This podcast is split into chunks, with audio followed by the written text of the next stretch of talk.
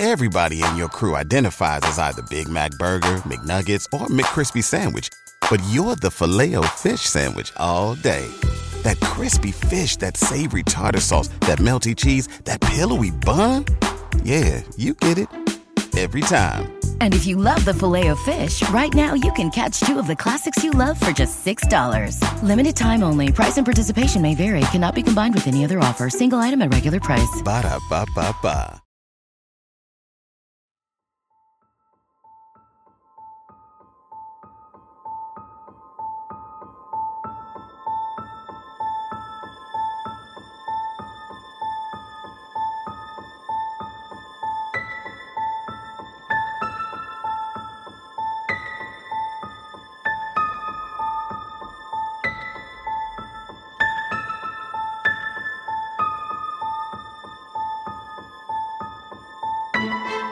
Hey, welcome back to This One's a Doozy. I'm Kevin. And I'm Haley. And we talk about stories of mystery, true crime, and folklore of the unusual, unsettling, and oftentimes unsavory goings-on of our world today, yesterday, and long ago.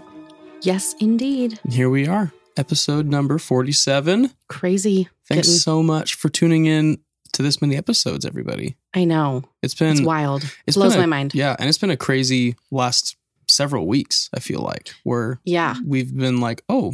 people are actually listening. Yeah, we're super excited to like watch the numbers climb and all of that. Super fun. Yeah. So we appreciate every single person who listens to even a minute of any yeah. of our episodes. We appreciate it. Yeah, for sure. Well, I think everybody is always dying to know, what are you drinking? I'm keeping it simple with a vanilla latte tonight. I just made oh, a little latte. Yeah. You're trying little... to really stay awake. Yeah. I mean, the caffeine at this point is just a comfort more than a um, awake aid. What's the, there's got to be a t- stimulant. Awake. Awake aid. Yeah. Uh, Wake hyphen boy. aid. Maybe I do need the caffeine. What about you? What do you have? I pulled out that uh, little cocktail thing, the On the Rocks premium cocktail collection I got for Christmas. Wow. And uh, I know there's several of, of these, and I'm only on like the third or fourth one. And uh, today, I decided to get a little spicy. Oh. I know. With the jalapeno pineapple margarita. Wow. I that know. is a little spicy. Uh, I know. It tastes awesome. Good. I, I love uh, a good jalapeno alcohol drink. I don't huh. know why. It just like, it tastes more fresh without being like minty, you know? Sure. Like, I don't mind that either, but like, it's a different kind of fresh. And I, I like that a lot. So, yeah. Huge fan. Uh, forty proof. So I'm going to really take my time sipping this. Good idea. uh, We're old now. We can't yeah. just chug it. We've got to just yeah. pace ourselves. Oh, man. Yeah. But uh, yeah, that's what I'm drinking tonight. Awesome. Yeah. Good stuff. My love, do you have a feel-good fact for us today? I do. So January twentieth, tomorrow, if you're listening on release day, is Penguin Awareness Day. Penguin Awareness Day? Yes. All who observe the holiday are encouraged to wear black and white and are urged to spend some time learning about penguins and what they're all about. Oh, good. This is like a regular Friday for us. You guys have an entire day to plan. And anybody listening on Premiere Day, you have an entire day to plan your Penguin Awareness Day festivities. And for those who listen after the release day and after the twentieth, you have a whole year mm-hmm. to prep. It's not too late to celebrate Penguin Awareness Day. It's never too late. But yeah, that made me happy. I love penguins so much. I do too. So cute. For the longest time, that was my favorite animal to go see at the zoo. I know. They're so funny. They are. It, it might still be, but there, there's so many great things now at our zoo. That The old like, hooly-dooly. The old hooly-dooly. um, you have... something special to share with everybody before we get into our story this week, don't you? Yes. It's sort of like a dual purpose little announcement. Okay. So, um, okay. So I'm sure that many of you have noticed, but we now have ad placements in our show, which is exciting and fun for us because, you know, we started this as a hobby and we put a ton of heart into it and worked really hard. And so it's great that the show's gaining some traction and that people are enjoying it and all of that. And so we will offer episodes ad-free over on our Patreon mm-hmm. for those who would prefer to listen ad-free. Um, we have not uploaded previous episodes ad-free quite yet. We're kind of trying to figure out how to do that in the way that makes the most like logistical sense sure, so yeah. that patrons aren't getting forty-six notifications. And yeah, so we're yeah. figuring that out. But more excitingly, the subscribers over on Patreon have decided on our very first ever doozy giving recipient. Oh, yeah. Yes, so they voted, and we have given our first donation to End Violence Against Women International. I'm just going to read a little bit about the foundation really quick, and then we'll get into the show. Awesome. So this is their vision statement. We envision a world where gender-based violence is unacceptable, where perpetrators are held accountable and victims receive the compassion, support, and justice they deserve. Mm. They do this first by offering specialized training to law enforcement and members of the criminal justice system. They also work with policymakers to ensure cultural change in a positive direction, and they offer support and aid to victims of violent crimes, as well as to family members of victims. We're so happy to be able to support the vision at End Violence Against Women International, and we are so thankful to our patrons and all of our listeners for helping us make that happen. So we'll give all of the Patreon logistics at the end of the show, but for now, that is what I have for announcements. That's awesome. Yeah.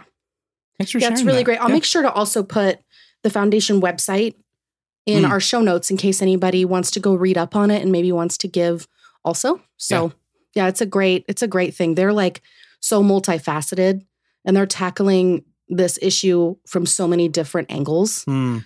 So I felt really excited to be able to donate to that and, and support that. Yeah. That's so great. I'm glad we're doing that. Yes. And thank you, patrons, because really, it's not just us You're doing, doing it. That. You're doing that. Yeah. yeah. Thank you for that. Okay. So this week, we are back with another true crime story. In the spring of nineteen eighty-nine, after four weeks of searching for a college student who went missing on spring break from Matamoros, Mexico, police were closing in on a location where they believed he may have been taken to. As police from Mexico and the United States closed in on a tiny shack in the middle of the desert, they had no idea that what they would discover inside would be a nightmare beyond their wildest fears and imaginations. Hang on, Kev. This one's a doozy. Oh, okay. So before we dive in, dive in, here's the blanket content warning. This is an extremely graphic story. There will be mentions of violent death, torture, mutilation, violence against animals, sodomy, and more. I will offer another content warning once we kind of close in on that section of the story, but consider yourselves warned that this one is not for the faint of heart. Hmm. It's just very dark and very gruesome. Ooh, okay. So brace yourselves for that. I will do my best. Okay, so we are going to begin by talking about the man who went missing. Mark Kilroy was born March fifth, nineteen sixty-eight, to his parents James and Helen Kilroy in Chicago, Illinois. When Mark was a baby, his family relocated to Santa Fe, Texas, which is a small town outside of Houston. And shortly after, Mark's younger brother Keith joined the family. By all accounts, Mark had a happy and fun childhood and was great at making friends. He was a member of the Cub Scouts, he maintained great grades, and he was a stellar athlete. He actually earned himself a basketball scholarship. Oh, wow. Mark joined the Lambda Chi Alpha fraternity and excelled through college just like he had in high school. He would end up giving up his scholarship at Tarleton State in Texas so that he could transfer to the University of Texas at Austin, where he became pre-med. Hmm. At the time of his disappearance, Mark was twenty-one years old and had been working super hard preparing for his medical college admission test, which is a mouthful. Yeah. And just for reference, the that specific process is like super grueling, and it takes tons of focus and effort and energy. And so Mark was kind of in the heat of that process at the time of this story. Right. He had made plans with three of his longtime childhood friends who were all in the middle of their own hefty workload at their respective schools. The plan was this. Mark, along with his friends Bradley Moore, Bill Huddleston, and Brent Martin, would meet up and drive down to South Padre Island to partake in all of the fun and scenic festivities that the island and surrounding areas have to offer. Hmm. They had made the same spring break trip twice already, and so they kind of had like a game plan pretty oh, nailed yeah. down, and they kind of knew what to expect. Sure, yeah. They On March... veterans at this point of spring breaking in South Padre. Yes. Yeah. You go there once, and I feel like that's one of those places yeah. where like you kind of get the feel for what it's going to be like. Yeah. I have never been, but uh, I know lots of people that that's where they've gone for spring break here mm-hmm. or there. So yeah. yeah, it sounds like a pretty common like repeat kind of a place. Yes. So on March tenth, nineteen eighty-nine, after each of the guys had finished their exams, they met up and drove down towards the Mexican border. As they drove, they caught up and talked about their futures and their upcoming plans, and it became super apparent that this would probably be their last hurrah. Like, they're growing up. Hmm. Despite the fact that everyone in the group was in regular communication over the phone, like when they weren't together during school, there was kind of like a sense of finality hmm. on this trip. You know, like inching closer towards their career dreams and away from the simplicity of childhood. Yeah. So the group arrived at South Padre Island on March eleventh in the morning hours and checked into their hotel. Spring break in this area has been a huge annual affair since the early nineteen sixties. Every year, somewhere around two hundred fifty thousand college students flood the place. Oh my gosh. I didn't realize it was that many when I got I into this either. Story. I knew it was a lot, but that's a lot. That explains why I've seen it as such a hotbed for college mm-hmm. students to go to. Mm-hmm, from all over the place. So mm-hmm. the beautiful sandy beaches and cheap nightlife, as well as the fun free events that are put on by sponsors in the area, from things like free concerts and movies to surf simulators and opportunities for students to like take place in being filmed in a commercial. Yeah. Like all kinds of things that are geared specifically towards welcoming spring break students.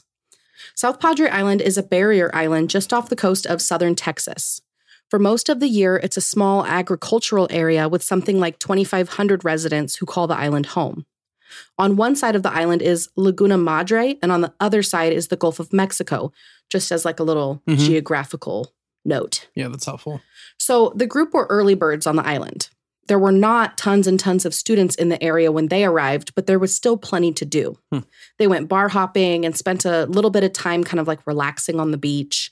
They made friends with a group of female students who were staying at the same hotel, and the trip was going pretty, pretty smoothly. You know, it was yeah. about what they had hoped it would be.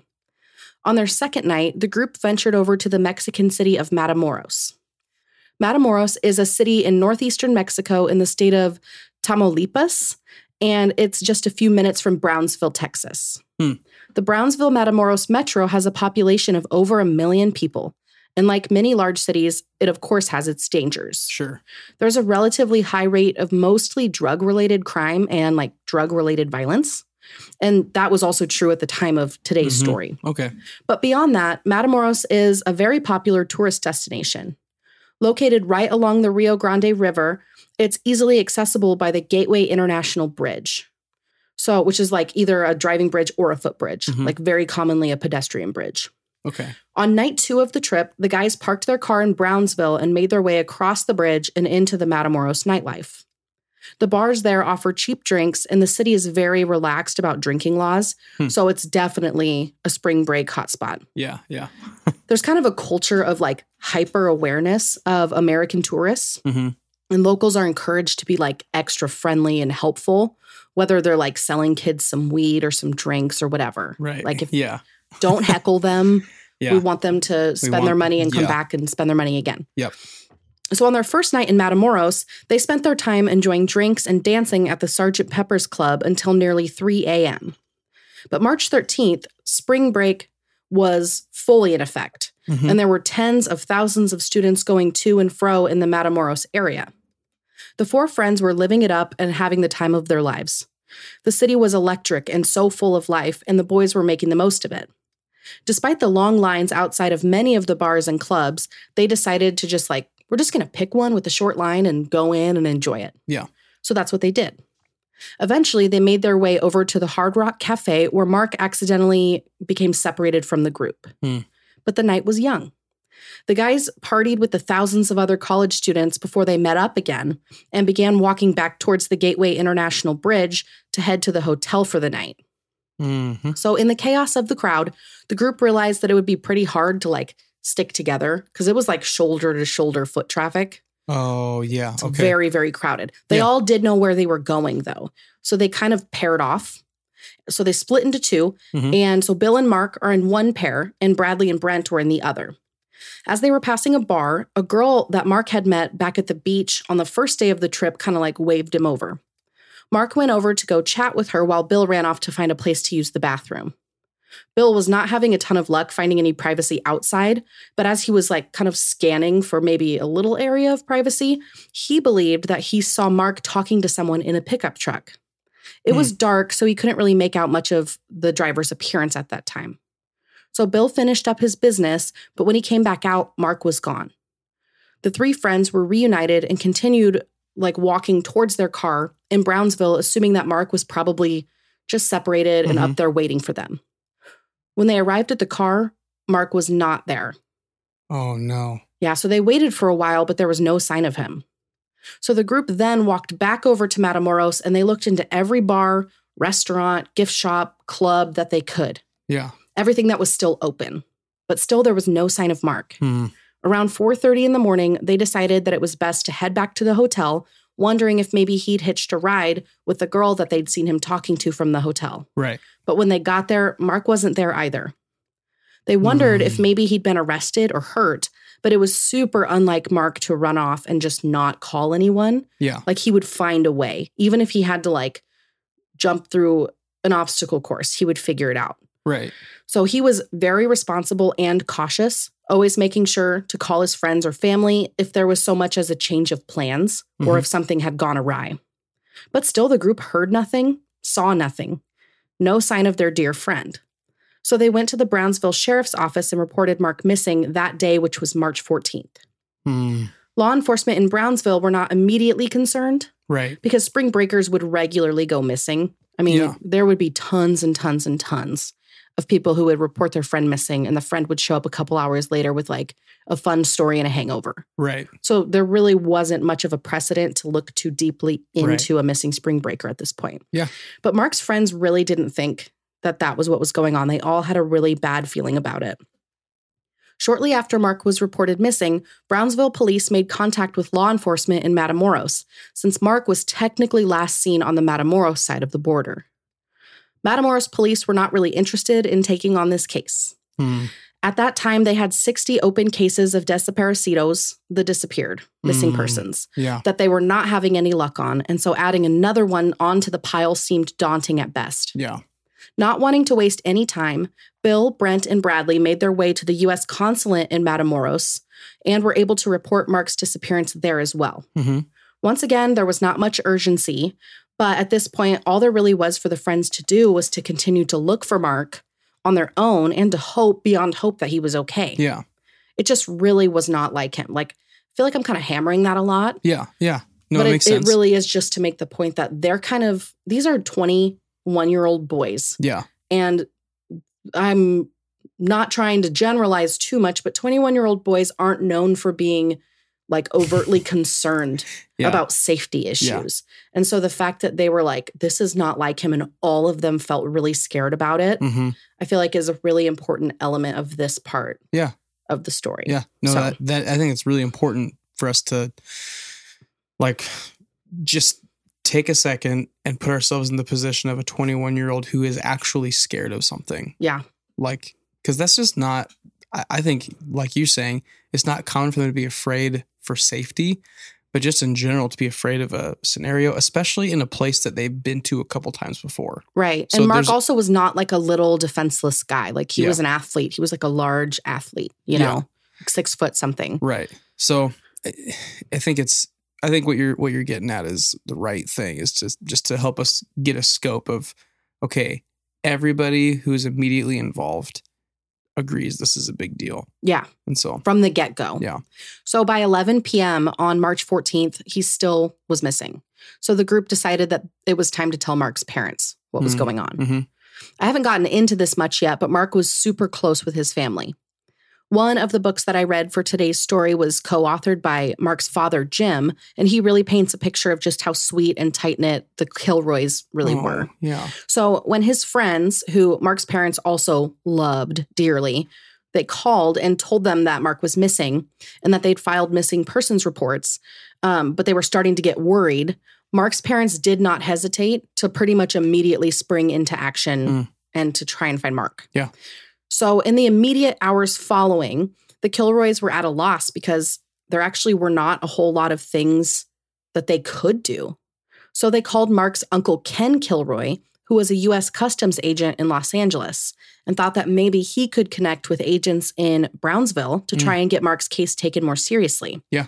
Thankfully, this actually did work. Wow. Even though police in Brownsville were not able to do much at this point, since this case was not in their jurisdiction at this time, mm-hmm. within forty-eight hours of Mark's disappearance, a task force of United States investigators, as well as Mexican state and federal investigators, kind of joined teams. Mm-hmm. They decided that it was in everyone's best interest to do what they could as a collective to work together to find this boy. Yeah. Their first move was to check all hospitals, prisons, hotels, and morgues in both Brownsville and Matamoros. Mm. But after three whole days, these efforts turned up nothing. No sign of Mark yeah. still. Huh. After those three days came and went, Bill, the last known person to have seen Mark, agreed to be placed under hypnosis in hopes of there being any clues, maybe like locked mm. away in his subconscious yeah. that could help them find Mark. That's very Criminal Minds. Very Criminal Minds. In my, yeah. So under hypnosis, Bill remembered a few very specific details. Okay, so remember how Bill loosely remembered Mark talking to someone in a truck? Mm-hmm. Hypnosis sparked a memory about the driver of the truck. Hmm. The driver was a young Hispanic male with a scar on his face. He was wearing a blue plaid shirt and had been sitting in his truck. The man had kind of waved Mark over to the truck and had said something along the lines of, "Hey, don't I know you from somewhere?" Hmm. But unfortunately, that was the only thing yeah. that they were able to draw out from Bill's memory. Mm, okay. Within a few days, the story of Mark Kilroy's disappearance had hit the news. Helen and Jim Kilroy had pushed media outlets to get Mark's photo and story out there in hopes of someone coming forward with more information. Yeah. They offered a five thousand dollars reward for information as well. Mm. Mark's parents were worried sick, and both cited the fact that Mark was not only extremely responsible, but once again, that he would always call if something had gone wrong. Yeah. They were convinced that he'd been taken off of the busy streets of Matamoros on that night when he was last seen. His friends also helped with getting the story out there and affirmed that what Mark's parents had said about him was true, mm-hmm. that Mark was too responsible to just take off. He'd never do it. So it seemed as though Mark had disappeared into thin air. Wow. News outlets and law enforcement theorized about what could have happened to him. Theories ranged from abduction and murder, or kidnapping for ransom, or that he'd somehow wandered off into one of the less safe areas of Matamoros and had fallen victim to any number of crimes. But with no leads at any local hospitals, jails, morgues, et cetera, none of these theories really led anywhere helpful. Oh, man. While police from the United States and Mexico continued their search for Mark, Jim Kilroy also made his way to Brownsville and South Padre Island, and he roped up a bunch of volunteers who helped him pass out stacks and stacks of missing persons flyers. Wow. And Helen stayed behind at home in case anyone called their house with new information, or in case, Lord willing, Mark himself called the home. Yeah. The Kilroys were a Catholic family with a strong faith and who had spent every Sunday in church. Hmm. Helen really leaned into her faith for comfort during this time, and every time she had that mother's intuition that something bad was happening to her son at that very moment, she would stop whatever she was doing so that she could pray for Mark. Mm. So something about that just made yeah. me sad. Yeah. So she also tried very hard not to let her mind wander to the darkest what-ifs that it could come up with, but she was scared. She would tell herself that even though Mark might be suffering right now, and even though it seems like it will be impossible to find him, with the Lord, nothing is impossible. Like that kind of stuff. Yeah. Like she was okay. really, you know, she was worried, freaking out like any other mother would be, but she was really trying to like keep herself from yeah. panicking. Yeah. Kind of take take hold of peace and comfort in, in whatever way that she could. Yeah. They really tried to stay positive the whole time. Yeah. I can't even imagine how hard that would be. Hmm. So, I mean, you're you're laughing because you know that I panic about we ran out of cheese for dinner or something. Right, right. Things that are not important, let alone a missing child. So yeah. police efforts were maxed out at this part of the investigation. They launched helicopter searches along the Rio Grande River. They questioned at least a dozen known violent criminals in case this was an organized attack that had happened. Hmm. They did ground searches in Brownsville and Matamoros.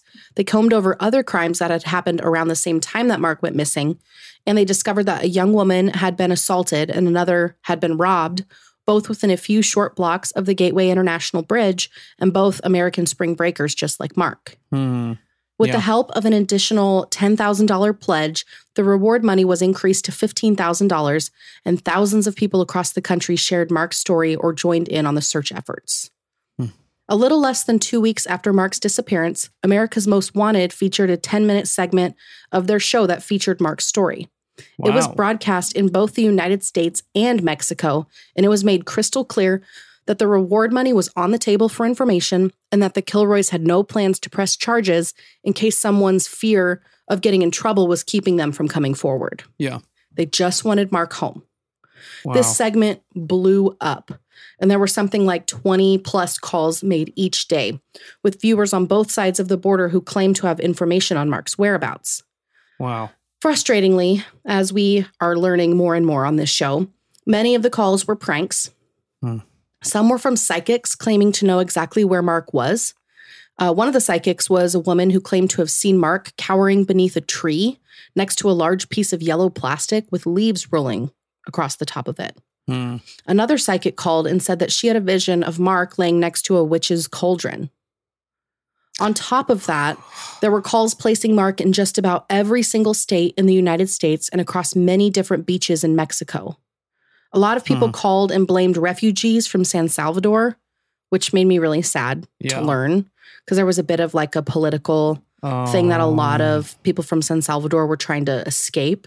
Yeah. And since the borders were closed between Mexico and America, that there was like a like a clog happening at the moment of yeah. people trying to find safe haven. Yeah. It was just a really sad thing. Mm. It was really sad. But some of the other calls were actually more worth looking into. One caller was a woman who offered a tip that many other callers had. Look into Mexican police officers individually. Apparently, there was a bunch of corruption amongst the ranks of Mexican police at that time, and some mm. allegedly had ties to various cartels and potentially to members of the Mexican mafia. Oh, yeah. That, yeah, it makes yeah, sense. It does make sense. So this woman said that she overheard her husband, who was a police officer in Mexico, say that he had arrested Mark, but that Mark ran off during the arrest.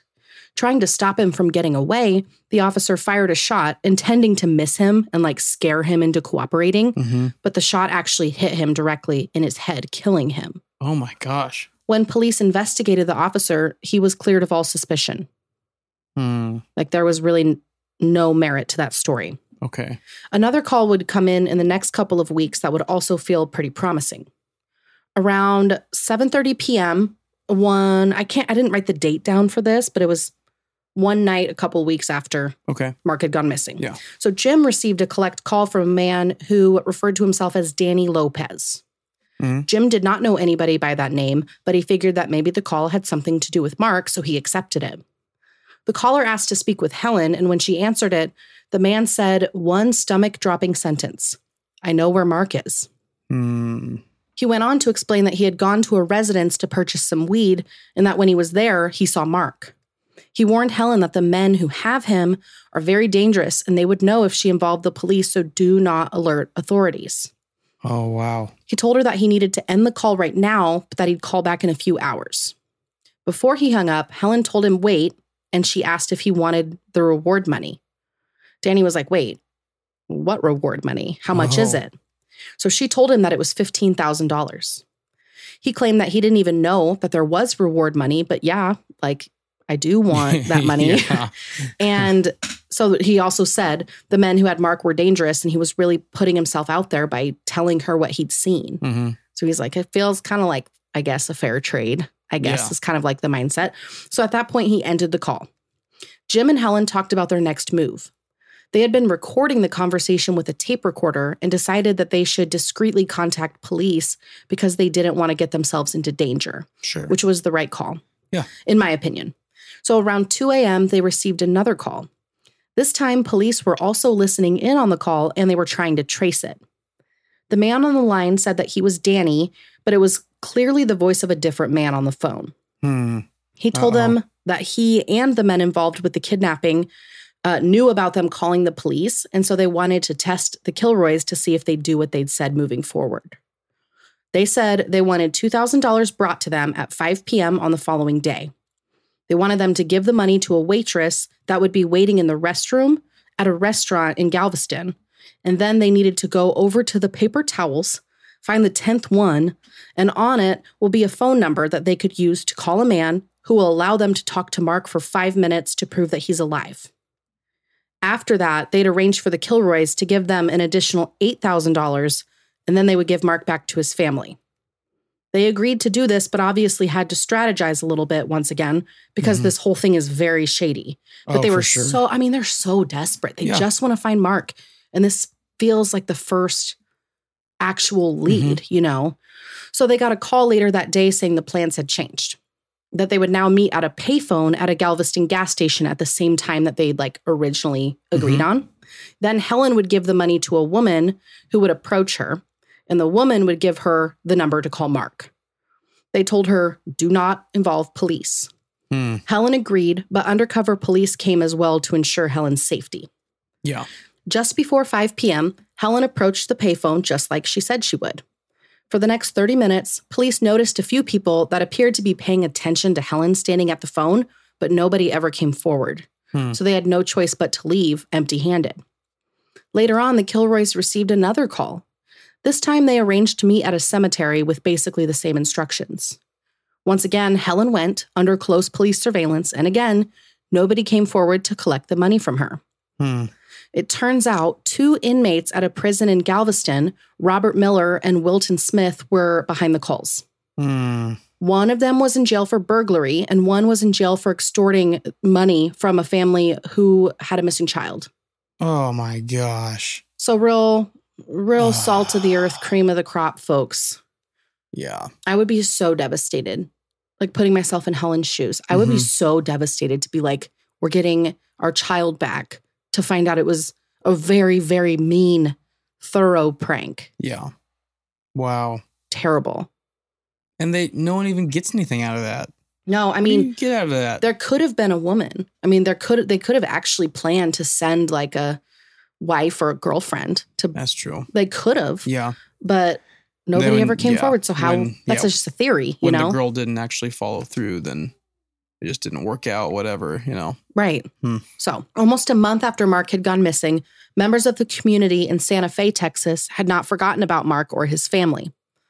Members of the community would tie yellow ribbons around their mailboxes or would pin small yellow ribbons to their shirts. They held Mark Kilroy Awareness Days at a local school. They had bake sales and benefit auctions, and overall, the community worked hard to support the search for Mark. But things were still very slow going. Hmm. No real progress. Yeah. One element of a lot of the calls made by people in the days following the America's Most Wanted piece was that many people had suggested that there could be occult implications to Mark's disappearance, while others suggested that maybe police should look outside of the city of Matamoros, hmm. and maybe at one of the more isolated properties or slaughterhouses in the desert areas. Oh, wow. Yeah. These tips, though mostly guided by fear and like superstition regarding the occult, would actually turn out to be helpful. Hmm. So on April first, law enforcement in Matamoros had put up a sort of routine traffic stop slash like checkpoint that would allow them to stop each car and quickly kind of scan it for mm-hmm. drugs that were potentially being smuggled, and preventing that kind of movement from happening. Sure, yeah. In the afternoon of that particular day, a red pickup truck with Texas plates went blasting past the checkpoint, past all of the signs and armed police officers that were obviously indicating a stop. Mm-hmm. Interestingly enough, the officers who got a look at the driver recognized him. It was twenty-year-old Serafín Hernandez Garcia. Serafín was a United States citizen who was sort of a runner between his family drug smuggling operations that took place between Brownsville and Matamoros, with his father running the American side of the deal and his uncle Elio Hernandez Rivera running the Mexican side. Okay, yeah. So I'm going to blast a lot of names for the sure, rest of this. Sure. So uh, that's just like a little heads up for people who are bad with names. Yeah. Although Hernandez operations were only considered like middle tier, they did have connections to some seriously powerful dealers. Hmm. Serafín had also earned himself a reputation of stirring up trouble in the local bar scene as well. Okay. So after hmm. Serafín blew past the checkpoint, undercover officers began following him in an unmarked vehicle. They followed him to Rancho Santa Elena, um, which is about twenty miles west hmm. of Matamoros. Eventually, they arrived at the small ranch where Serafín had parked. They parked off of the property, but close enough to kind of observe his movements, mm-hmm. thinking they were finally going to be able to bust someone in the Hernandez family, like in the act. Yeah. But the whole time that they sat there, he didn't really do anything that warranted them revealing themselves mm. and attempting to arrest him. so after a short time, Serafin left the property. Officers then pulled onto the property and began to look around outside. They took note of a large warehouse-type building and a smaller wooden shack, livestock pens, and a bunch of very new, very expensive vehicles. As they were looking around, they ran into the ranch caretaker, a man named Domingo. One of the undercover officers told him they were lost and looking for someone to give them directions. Hmm. While Domingo was distracted, the other officer took a look around at a new Chevy Suburban, which is a big S U V. While it was loaded with new state-of-the-art features, more interesting to the officer were the traces of weed as well as a small cement statue. Mm-hmm. The statue was creepy, with a pointed head and menacing features, and would later be identified as an image of Elegua, which is a Palo Cuban deity of the roads. Oh. So there are a few variations of this god and his functions, but in the Palo version, he's sort of like a sneaky trickster who fools his worshippers into offering him sacrifices that would secure them safety on their roads. Hmm. Once they could tell that Domingo was starting to become agitated, the officers decided it was probably time to leave, but they did come back like discreetly and set up surveillance on the property so that they could hopefully take down this big drug gang yeah. that's kind of like on wow. the rise. Yeah. So about a week later, police flooded the ranch for a drug raid, unknowingly preparing to stumble upon the answers to the questions surrounding what happened to Mark Kilroy. On the property, they found over sixty pounds of marijuana, several firearms, and with that, they arrested Serafin, his uncle Elio, as well as a couple other men. Uh, we've got David Cerno Valdez, Sergio Martinez Salinas, and the ranch caretaker Domingo, mm-hmm. all on charges of drug trafficking. When Domingo was questioned, he informed police that he'd seen a young, tall, blonde man who had been bound and blindfolded in the back of the Suburban. Unfortunately, the captive young man only spoke English, and Domingo only spoke Spanish. Hmm. But despite the language divide, Domingo felt bad for the young prisoner, so he snuck him food and water when he could. Hmm. He said that by the next day, the young man was gone, and he did not know whatever happened to him. When officers showed Domingo a picture of Mark Kilroy, he confirmed that that was the prisoner. Oh, wow. Yes. Meanwhile, the other men that had been arrested were giving the police nothing. Mm-hmm. After several hours of intensive questioning, however, Serafin finally told them that the group all belonged to a religious cult run by a Cuban-American sorcerer named Adolfo de Jesus Constanzo, a k a. Wow. the Godfather. He had convinced members of the group to engage in multiple ritual sacrifices in the previous weeks and months, and that if they completed those sacrifices successfully, they'd be granted immunity from law enforcement and from personal harm, and they'd also grow in strength and wealth. Serafin just went ahead and told officers everything, eventually telling them that, yes, Mark Kilroy was one of the sacrifices as part of the cult's voodoo, as Serafin put it. What? Yeah. So content warning. For the next solid chunk of the episode, I'm going to be getting into all of the stuff that I mentioned at the top of the show. Mm-hmm. It's just very gruesome and very upsetting. I'm not going to, once again, I don't like to go into the super gruesome details, but there's kind of no way around some of them. Mm-hmm. So there will be discussions of ritual sacrifice, violence against animals, torture, sodomy, and so on. And so if that's too much for you, you can either skip forward a ways, or we would be happy to have you listen into next week's show. Mm-hmm. But with that, let's keep moving. Within two days of Serafin's confession, police were back at Rancho Santa Elena, Serafin joining them to show them around. When they got there, they were led to a wooden shack near that large warehouse that I'd mentioned earlier. Before even entering the shack, officers were struck with a distinct stench of death and decay. Mm. And also before entering the shed, police were pretty well stopped in their tracks. One huge thing to understand here is that occult practices have long been very feared by many Mexican citizens. Hmm. There are so many variations of all kinds of religions that sort of meld together with offshoots of each sect and offshoots of those and offshoots yeah, of those yeah. and so on. With the Palo religion that we'll be sort of diving into, it's an African religion that sort of morphed with Spiritism and Catholicism and was developed in Cuba in the nineteenth century. Hmm.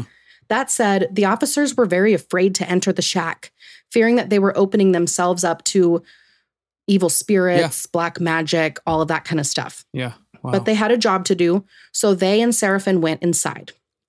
Upon first glance, officers noticed two very recently used candles, kettles with the remains of a dead rooster, a goat's head, a dead turtle, along with coins and sticks and that kind of stuff. Mm-hmm. There was a statue of Elegua and a super dirty floor littered with cigar and cigarette butts, empty tequila bottles, remnants of peppers and garlic, and then some of the worst of what they'd find. Mm. Suspended from a beam on the roof were two bloody wires with blood also splattered all over the floors and inside walls. Wow. Serafin informed officers that the wires were used to bind people as their blood was being drained during ritual sacrifice. Oh my gosh. In the same area was a large iron cauldron that's known as an Nganga. The Nganga is a large iron or clay pot that's typically wrapped in heavy metal chains. Mm. While it's used in various religions, it is a fixture of the Palo religion. The idea behind the Nganga is that it's sort of indwelt or inhabited by a spirit of the dead called an Mfombe, who grants its followers the ability to commune with the dead and acts as a guide for other rituals. Oh, wow. Inside of this particular Nganga was what was described as a soup that was made up of a goat's head, chicken feet, a turtle, various bones, herbs, coins, a horseshoe, hair, blood, and what looked to be human remains. Wow. Which, like, good grief. Like, not to be gross or, like, flippant, but it must have just reeked in there. Yes. It's like thinking about all there, of that decay. Yes. There's so much. There's just a lot going on right there. And uh, would that not be so shocking? Especially if you're coming from a culture that's afraid of that kind of practice, but yeah. It's only been, like, kind of theoretical until that point. Mm-hmm.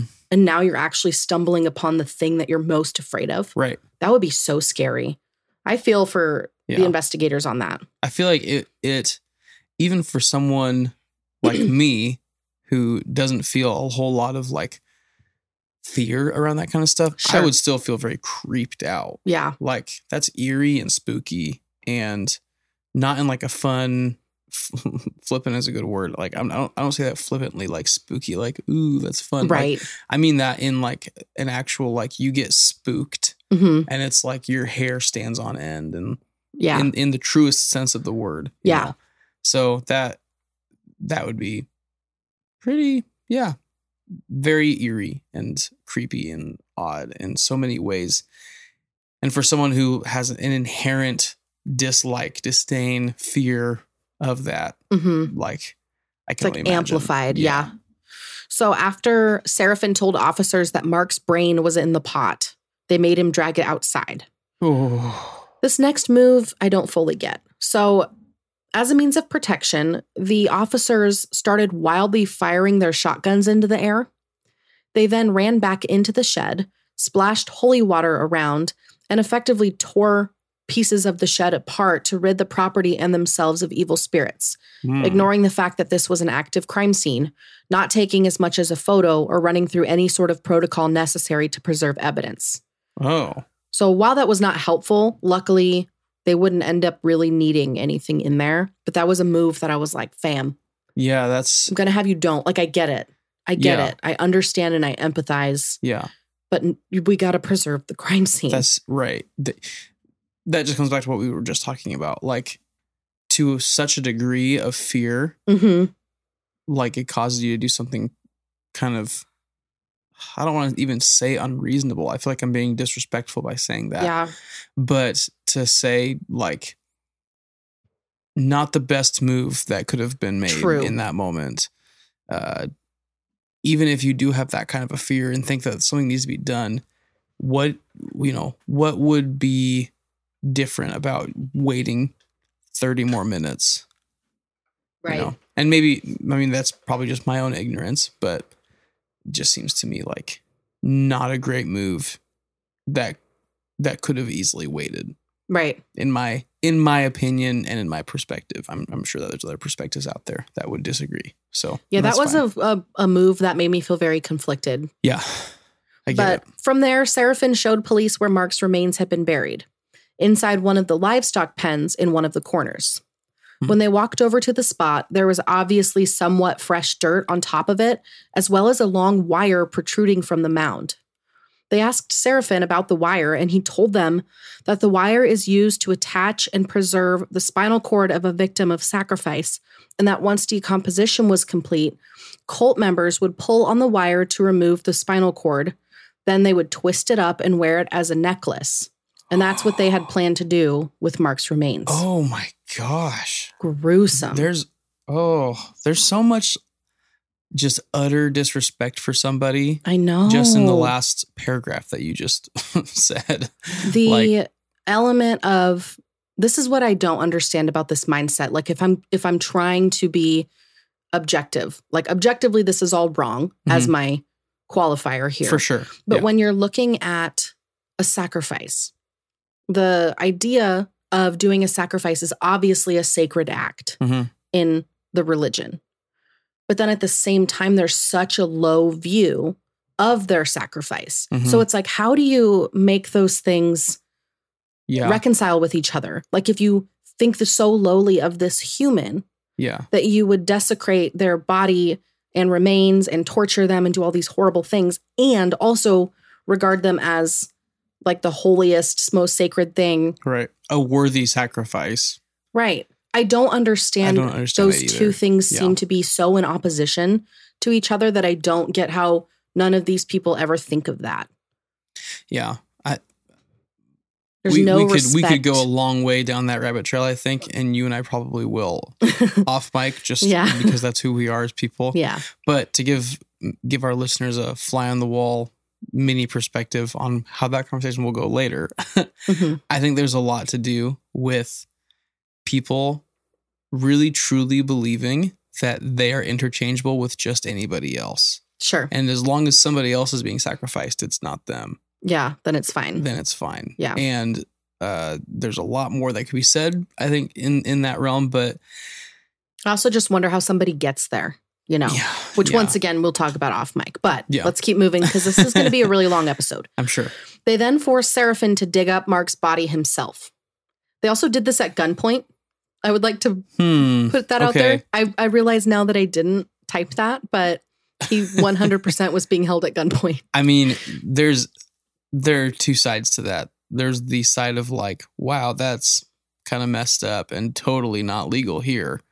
Uh, and then there's the other side of it that's like, yeah, that's kind of just desserts, I feel like. A little bit, yeah. There's like, yeah, you you you do deserve to be the one that does that at gunpoint, full of fear and your blood just rushing mm-hmm. and your heart beating so fast. Like, so it, it goes both ways. I feel like there's like a justice to it that I'm kind of like rooting for. And there's also like a...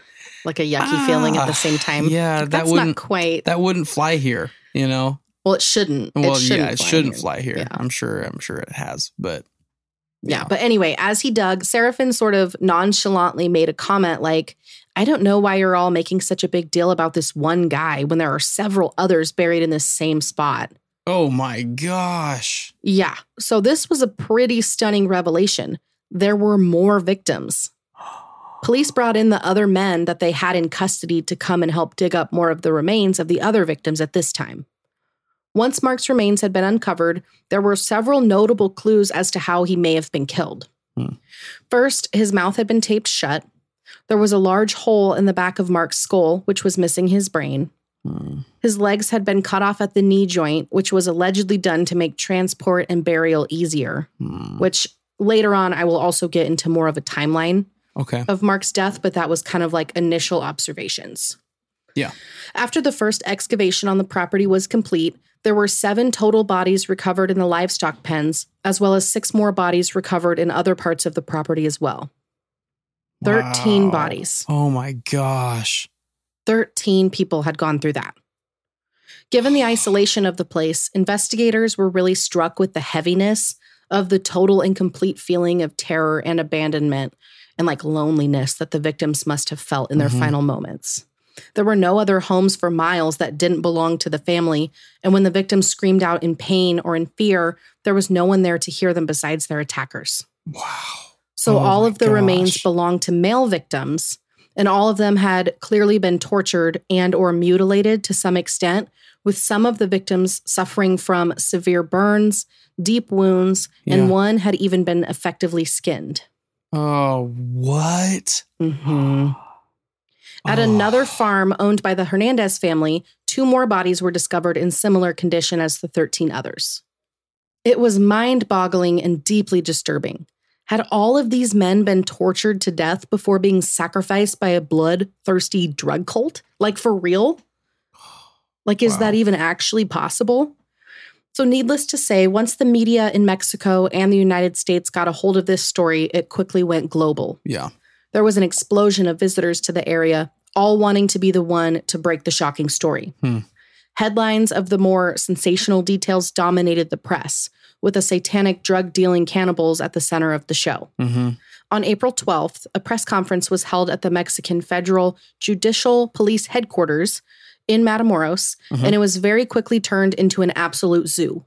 Oh, of course. It was wild. I mean, it's it's not only is it the worst fear of so many mm-hmm. Mexican citizens, it's also a, it's international. Yeah. There's um, Americans, mm-hmm. and at least one that I know of, mm-hmm. an American involved, which would only enhance the story to be, yeah. I mean, I feel like it would already be kind of a global, like, oh my gosh, there's a cult yeah. that is murdering and eating people, like consuming them for personal gain and benefit. Sure. Like that would already probably make global news on by itself, but because there's an international element to it, mm-hmm. and it's a young person. Yeah. You know, they're like, oh my gosh. Anyway, yeah. yeah. So the four known suspects in these horrendous crimes were made to sit on a balcony and answer questions for the massive crowd, and law enforcement on the case also answered questions at this time. Hmm. With more than two hundred fifty reporters in attendance, questions flew in, answers flew out. The most important bits of information gathered here were the fact that Elio, Serafin's uncle, was the cult's resident executioner. Hmm. It was learned that the purpose of the ritual sacrifice was to keep law enforcement away from their drug trafficking operations, granting them complete immunity from trouble and a successful business. To prove his status, Elio showed the crowd scars on his body, which were like ritualistic carvings. Hmm. And he said that they granted him what I listed above, but also allowed him to be completely physically immune to attacks from law enforcement. Like he straight what? up would make comments like, go ahead and shoot me. Like your yeah. bullets won't kill me. Ugh. He really believed it. Wow. Elio also readily admitted to being one of the hands in Mark's murder. Wow. He was ordered to do so by the leader of the cult. So there are bits of this interview that you can actually find on YouTube if you're interested. Hmm. It's very wild. Sounds like it. Shortly after, arrest warrants for other known members of the cult were granted, including a warrant for the leader, Costanzo. Mm-hmm. But unfortunately, the group had caught wind of the whole operation being busted, and so they made a break from the United States to Mexico City via airplane and were very much unaccounted for at this time. Sure. Yeah. So I feel like as much as I don't want to, I feel like we need to give a little background on the leader to kind of, there's not really any actual making sense of a story like this, but just to kind of like mm-hmm. paint a picture of how it ended there. So okay. Adolfo yeah. de Jesus Constanzo was twenty-six at the time of this whole thing. He was born in Miami, Florida to his mother, Dahlia. As a young child, Constanzo had made many trips with his mother to Haiti, where he first learned about voodoo practices. At the mm-hmm. tender age of fourteen, Constanzo was granted an apprenticeship by a local man who was a practitioner of Palo Mayombe, which I hope I said that right. That is a specific branch of the Palo religion, and it's widely regarded as one of the most powerful forms of black magic in the entire world. Wow. Yes. Wow. Yes. So he was huh. like a little tot. Learning the, the tools mm-hmm. of the trade. Yeah. So as he got older, Constanzo would practice Palo Mayombe on neighbors that he didn't get along with, often leaving heads or bodies of dead animals on their doorstep. Eventually, Constanzo made his way to Mexico City, where he found work as a model and as a tarot reader.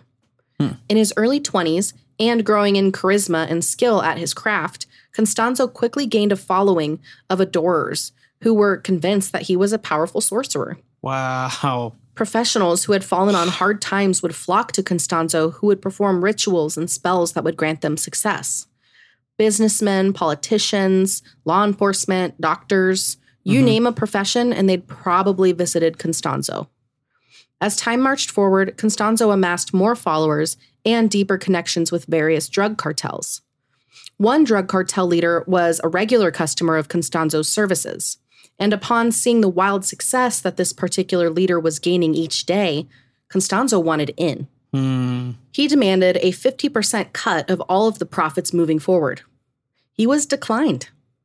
The following day, the cartel leader, along with six members of his family and friends, were found dead in a river, each missing body parts, including hearts, ears, fingers, toes, testicles, et cetera. Wow.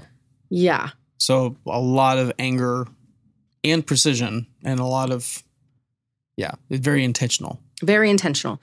As is the case in many cults, leaders often have multiple lovers amongst their followers, and Constanzo was no exception. Hmm. One of Constanzo's girlfriends, twenty-two-year-old Sarah Aldrete, had joined the crew when she was in college. While she was a beautiful and bright student, Sarah had fallen in with some pretty seedy characters, and eventually she became swept up in Constanzo's cult. Hmm. She, too, grew in skill and notoriety for her abilities within the group and was eventually crowned a high priestess and Constanzo's sort of like second in command. Wow. So, like, her friends and family were very worried for her. Mm-hmm. They noticed, like, a very distinct shift in her personality once she became affiliated with the cult. Mm. In November of nineteen eighty-seven, Sarah had connected members of the Hernandez family with Constanzo, who convinced them to renounce their belief and faith in God and to embrace Palo Mayombe and satanic practices, promising them a boom in business, protection from the law, and the destruction of enemy dealers. In exchange for his services, Constanzo demanded fifty percent of the Hernandez family profits. They agreed and were quickly initiated into the group via ritual animal sacrifice. Mm. A short time later, the main headquarters of the cult moved to the isolated Rancho Santa Elena property where the animal sacrifice escalated into human sacrifice. Mm. One extremely disturbing element of this was that Constanzo had convinced his followers that if a sacrifice died in agony, then the ritual would be more powerful. Like, wow. It has to be excruciating. That is just wicked and so evil. So terrible. Oh, my gosh. Yeah, so within nine months, the group had kidnapped, brutally tortured, and killed actual real humans towards that end, most of which were members of rival drug cartels and gangs, with pretty much one notable exception. Mm, yeah. I'm going to say two exceptions, but Mark Kilroy is the one that He's the primary, really stands yeah, out. Yeah. He was one of the very few random victims, and how he ended up as a victim of such a nightmarish ritual is, like, honestly happenstance. Mm. Wrong place, wrong time, which is so unfair. Oh, I hate Makes that me so, so sad. Much. Yeah. So in the month leading up to Mark's murder, the cult had planned on making another human sacrifice. At this time, they had planned on killing a member of the group. An unwilling sacrifice, the intended victim fought back, ultimately being shot before being tortured, which, according to Constanzo, rendered the whole thing basically completely useless. From there, Elio ordered members of the group to abduct the first person that they saw that they knew they could get away with snatching up. They found a young man and grabbed him, forcing him into the vehicle and putting a sack over his head. Wow. When he was brought into the shack to be sacrificed, without looking, Elio decapitated the boy, only to discover that this boy was not random, nor was he a stranger. This victim was his fourteen-year-old cousin. Oh, no. It was a child, and it was his oh, cousin. Oh, no. So that was like this a big, oh, no. Worse. It's, this is... awful. Yeah. At this time, Constanzo had stolen over seventeen hundred pounds or eight hundred kilograms of marijuana from a rival gang that he planned on having his members sell for a profit. Mm. In order to ensure protection for the group, another sacrifice was needed. The group rounded up an enemy drug dealer who they brought in and proceeded to torture, but the man didn't make a sound. He didn't plead, and it seemed as though he wasn't in pain, like he was not reacting to the torture. Infuriated, Constanzo began skinning the man alive, but the guy still refused to scream or cry out. Which I, I'm just being honest, wow. Gut reaction, I do not understand how that's humanly possible. Yeah, that's that's bonkers.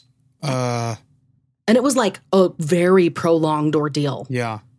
I mean, obviously this guy, if he's from a, a rival cartel, like he's been told, if this ever happens, you need to do whatever you can to, to not react. Well, to not give them what they want, which is in this case, the reaction. And right. he knew that obviously. So he's like, whatever, I'm going to die anyway. So I might as well just, just make I'm it not baby. enjoyable for them. Like I cry over like, Not cry, but I do react poorly. The other day, I cut my little fingy while cutting a cucumber, and that you was did. like a week-long ordeal. And this guy was literally skinned alive. Yeah. I can't, I can't wrap my mind around it. Yeah. Anyway, when the torture was not working, they quickly killed him with a machete. Hmm. So once again, Constanzo considered this a waste of a sacrifice. So they needed another victim, one that would scream and beg and die in horrible agony. More specifically, he demanded someone with a good brain who would scream as he was being tortured. Uh, so awful. I hate even reading that. Yeah. And that got the members thinking, hey, it's spring break. College students by the hundreds of thousands. Smart people mm-hmm. that are pretty vulnerable. So Serafin and another cult member, Malio Ponce Torres, headed to Matamoros around one thirty a.m. on March fourteenth. The group was being trailed by a car driven by David Cerna Valdez, Sergio Martinez Salinas, and Ovidio Hernandez Rivera. Hmm. From there, the group waited and watched, scanning high and low for their next victim. When they eventually approached Mark, they had asked him if he needed a ride, to which Mark said, yes, actually, me and my friends are pretty drunk, and we probably shouldn't drive back to our hotel. Hmm. Once he was in, it's believed that Mark was placed in handcuffs, and it quickly became clear to him that these men were not offering him a ride out of the kindness of their hearts. Right. When Mark had attempted to make a getaway, they convinced him that they were police and that he was either in trouble or that by some miracle help had arrived. And mm. so on instinct, as he was like running away, whoever it was yelled freeze, which is oh, a very like man. American police officer. Yeah. Yeah. Trope, maybe whatever you sure, want to call yeah. it. So he stopped and he turned around. And it was at that time that they grabbed him and forced him back into the vehicle. So he, oh, he could have oh, made it away. away. Poor Mark. So on the way to the farm, Mark asked them why they were doing this. And he begged them, like, please just let me go. I won't even tell anyone. Like, just let me go. Mm. Serafin told him not to worry and that everything was going to be okay. When they made it to the property, Mark was bound, had tape over his mouth, and he was also blindfolded. Members of the cult took turns standing guard, making sure he wasn't going to attempt to get away, while also reassuring him that he would be okay and nothing bad was going to happen. Oh, geez. Officers aren't positive on this, but they believe that Mark was under the impression that he was being held hostage for ransom. Mm-hmm. Around one p.m., Mark was removed from the vehicle and brought into the shack. Serafin brought Mark a meal, which he slowly ate in silence. Afterwards, they wrapped Mark's head in duct tape and brought him into the area of the shack where sacrifices were made, which the group referred to as their temple, which like uh, kind of made me roll my eyes. Yeah. Mark was stripped naked, made to stand over a sheet of orange plastic. His hands were secured by the suspended wires until Constanzo came in. Mark was then tortured for a short time, and then he was struck in the back of the head several times with a machete, splitting open his skull. Constanzo then removed Mark's brain and placed it in the Nganga. Constanzo then cut out Mark's heart and declared, "My soul is dead. I am not a human being." So they then drained his blood oh. and also placed that into the Nganga with other items to complete the ritual. They then strung the wire through Mark's spine, dismembered his legs, and prepared him for burial. Wow. Whew. Wow. Yeah, it's really hard and really sad to get through that bit. So now the hunt was on to find Constanzo and the other members who had fled. Investigators knew that they could truly be anywhere. In Miami, in Houston, where he ran a cocaine operation, or in Mexico City maybe. Mm-hmm. During this time, police searched Sarah's room for clues and discovered an altar decorated with black candles and blood splatter. This is important because Sarah, it's tricky. Mm-hmm. I'm just going to talk about Sarah for a second. Many people believe that she was a victim, that mm-hmm. she was not acting out of her own free will, the actions that she made.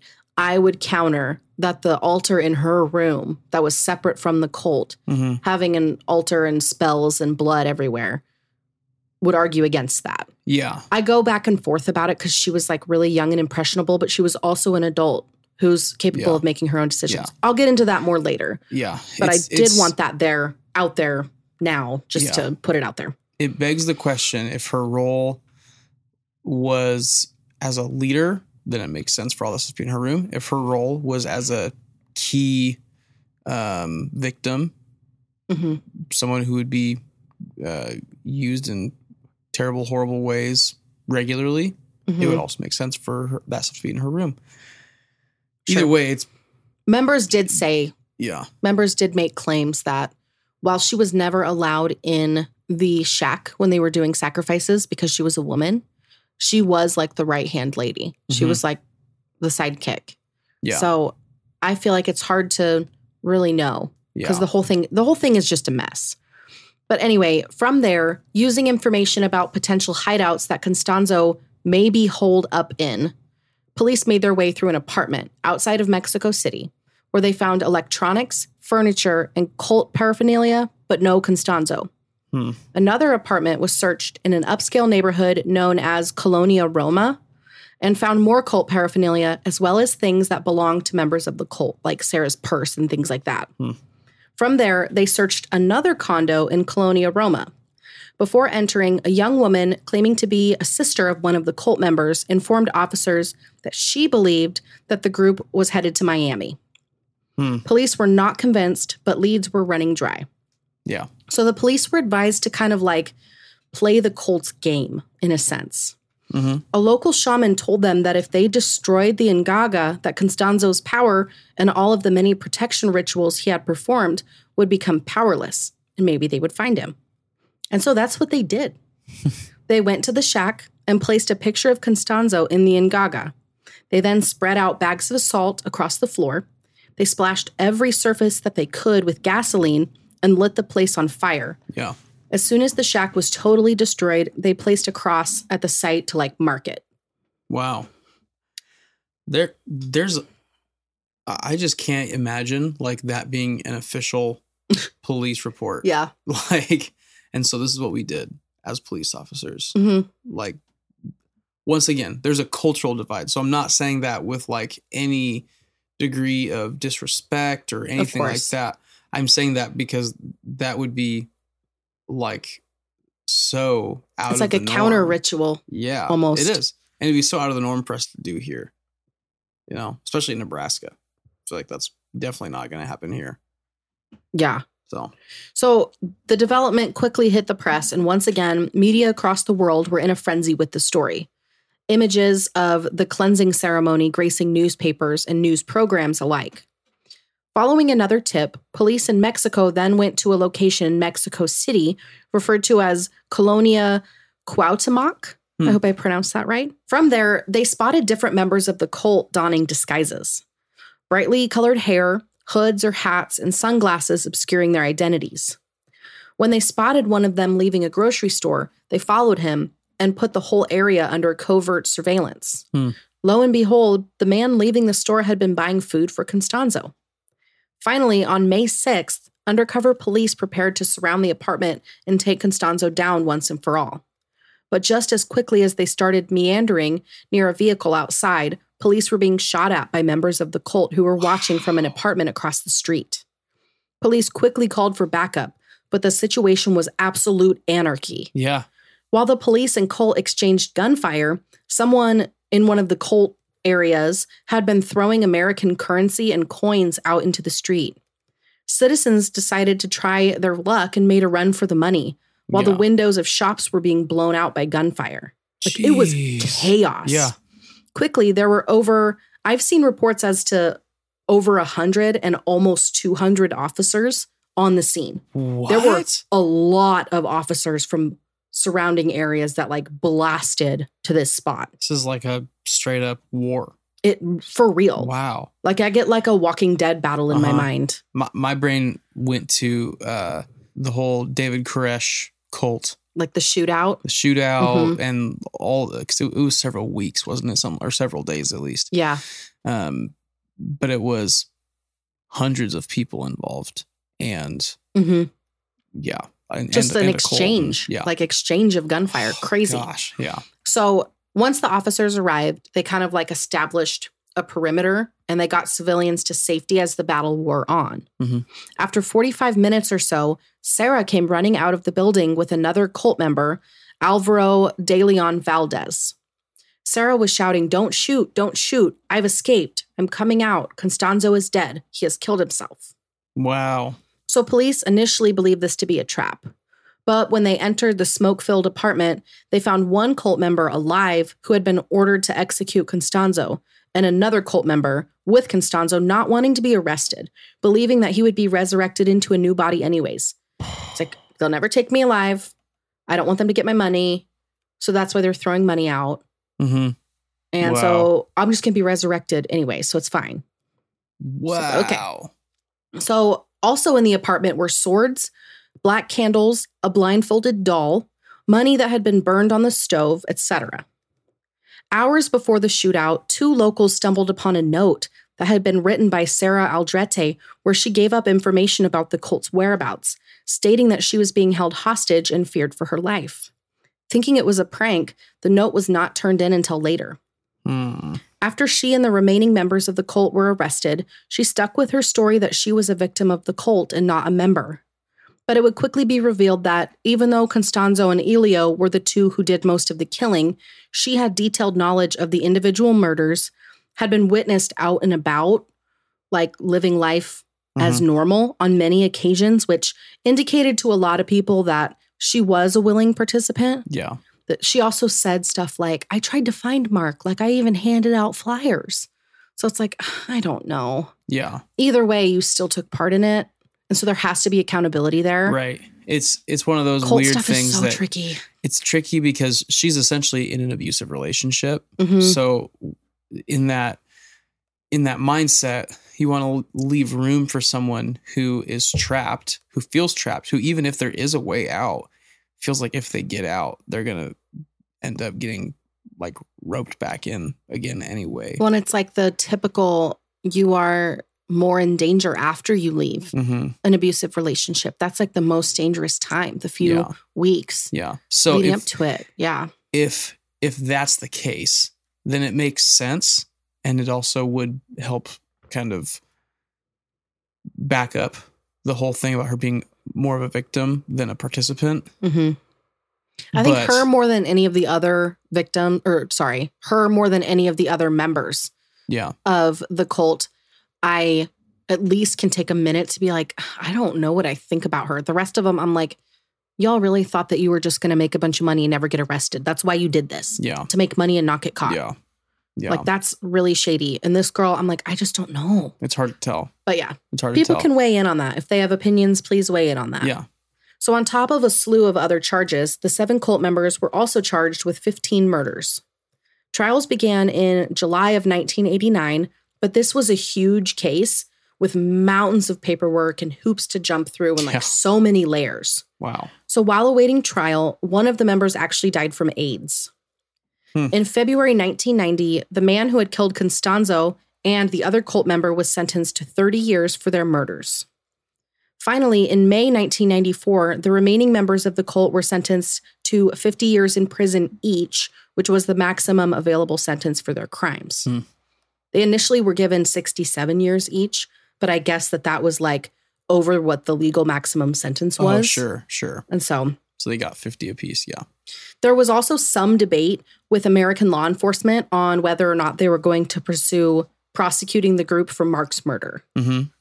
During the trial, Sarah apologized for her involvement. And from what I could find, after being sentenced to fifty years each, the United States decided not to prosecute. Hmm. The Kilroys were mostly just happy and relieved that these people were behind bars, commending Mexican authorities for their commitment to the case and towards justice for Mark and all the others. Helen also noted that she believed that Mark's death served a greater purpose, to bring peace and comfort to the families of all of the other victims of the cult. Unfortunately, three of the victims were never identified, and there are indicators that there maybe have been far more victims, mm. including up to sixteen small children, as they found sixteen pairs of children's shoes hidden on the property, as oh well as reports gosh. of a small human skull being recovered. Oh my gosh. Yeah. Yeah. So after Mark's remains were discovered, he was sent home to his family, who held a funeral for him on April fifteenth, nineteen eighty-nine, at his family's church, Our Lady of Lourdes. Over one thousand people showed up to pay their respects to Mark and his family, and it was so obvious that Mark's love of life and for other people, as well as his passion for helping others, shined brighter and stronger than the horrible death he had suffered. In May of nineteen eighty-nine, the family founded the Mark Kilroy Foundation in his honor, a group that provides resources and education to youth about drugs. Mm. The foundation brought the Kilroys all over the country, and they have spent a ton of time educating young people and offering scholarships to students. In two thousand nine, on the twenty-year anniversary of Mark's death, his family went to Matamoros and thanked local civilians and officers for their hard work in breaking Mark's case and bringing justice to their family. Wow, yeah. Helen passed away in twenty fourteen. Her funeral took place at their family church, and she was buried alongside her beloved son. The land where the ranch once stood laid quiet and abandoned for many years, wildflowers and tall grass growing in the areas that were not being dug into by families of missing persons looking for answers, wondering if their brother, son, sister, friend could have also been a victim. Mm-hmm. For today's story, I have two books that I highly recommend. We've got Buried Secrets by Edward Humes and Sacrifice by Bob Stewart and Jim Kilroy. If you're wanting more of the insights from like the investigators and a real deep dive into the darker aspects of the story, then definitely go for Buried Secrets.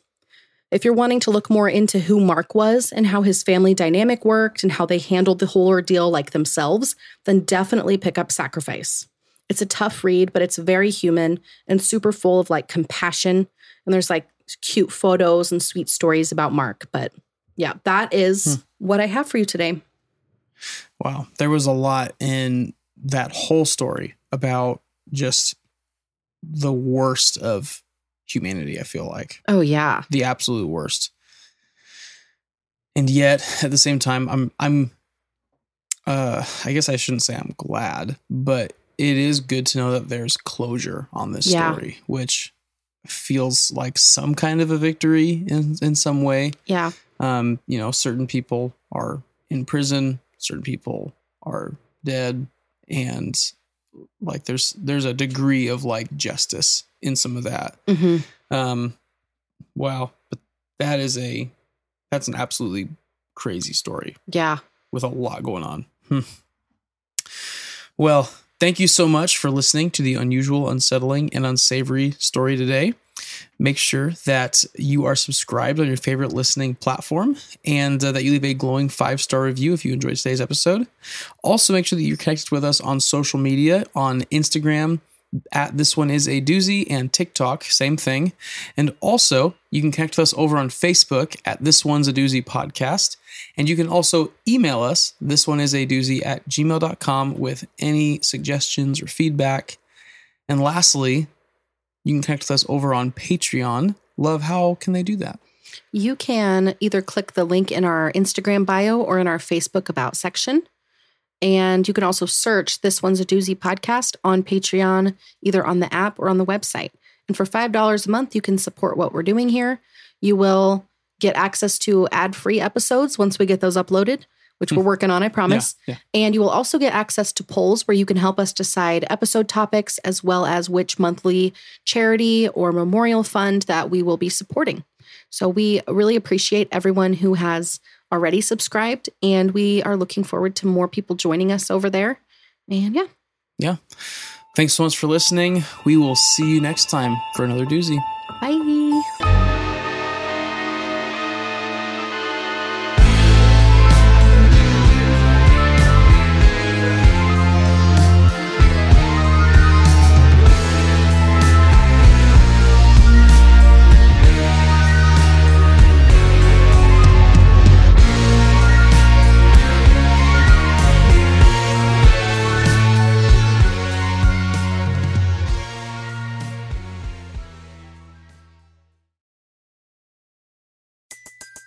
Everybody in your crew identifies as either Big Mac Burger, McNuggets, or McCrispy Sandwich.